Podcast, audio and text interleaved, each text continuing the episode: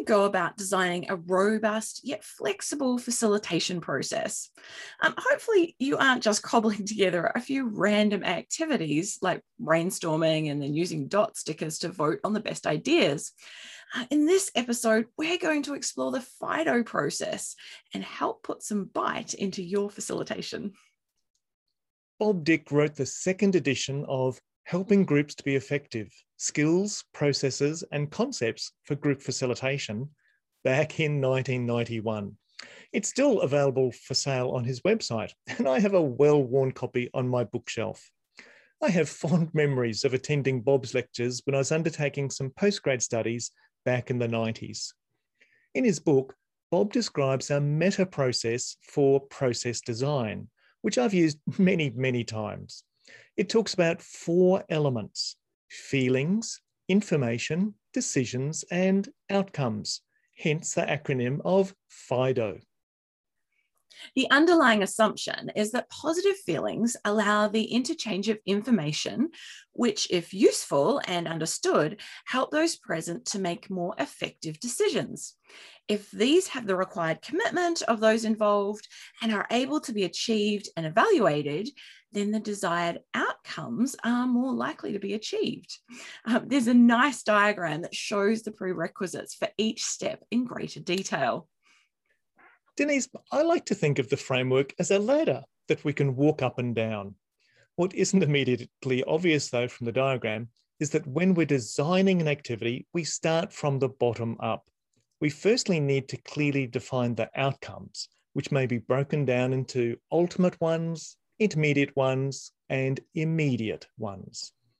We then define the required decisions to be made by the participants for the outcomes to be achieved. Then we can determine what information is required by the participants to make the required decisions. Additionally, we can be clear about the feelings we're hoping to create or those negative ones that we might need to deal with during the process. When we're facilitating the event, we work our way down the ladder and we help the group elicit and exchange information so that everyone is well informed about the background. Um, it's important to check that all the participants not only have the required information, um, but that they understand it. We can then help them make decisions that will then produce the desired outcomes.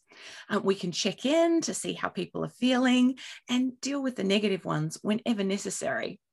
Um, sometimes I'll do this at the beginning of the process if I know that tensions are running high. Other times I'll check in with participants during the process and most often towards the end of the process um, when the decisions have been made. It's important to check that no negative feelings have been aroused and that participants feel suitably positive about the decision. Um, sometimes this is an iterative process which is repeated until sufficient people are sufficiently happy with the outcome. Yes, that's right, Denise. And there's a second diagram that shows how we work our way up the FIDO model and then back down, dealing with emotions whenever necessary. This reminds me of Bennett's hierarchy, which we covered in an earlier episode, where you can design an activity by going down the staircase and then evaluate it by going up the stairs. What I like most about the FIDO model is that it identifies feelings as an integral part of the process. So often in our Western culture, we act as if emotions aren't important, and worse, that they impede effective decision making. Instead, they're an integral part and can help improve the quality of the decisions that we make. I agree, John. And that's also why I like using the ORID discussion process because it too highlights the need to reflect on feelings. And we've done an episode of on that as well if you're interested. Um, but back to FIDO, um, it's a useful meta process to help improve the effectiveness of our facilitation. Um, to learn all the ins and outs, we recommend you buy the book as it contains that and many other useful approaches. Well, you've heard our thoughts, and now we'd like to hear yours. Add a comment below the blog post and tell us about your experiences with using the FIDO process or similar, including any tips and further ideas about it. We don't want this just to be a one way conversation. Join in by sharing your thoughts and ideas with us. And a special hat tip to Bob Dick, as we know he follows our work here at Enablers of Change.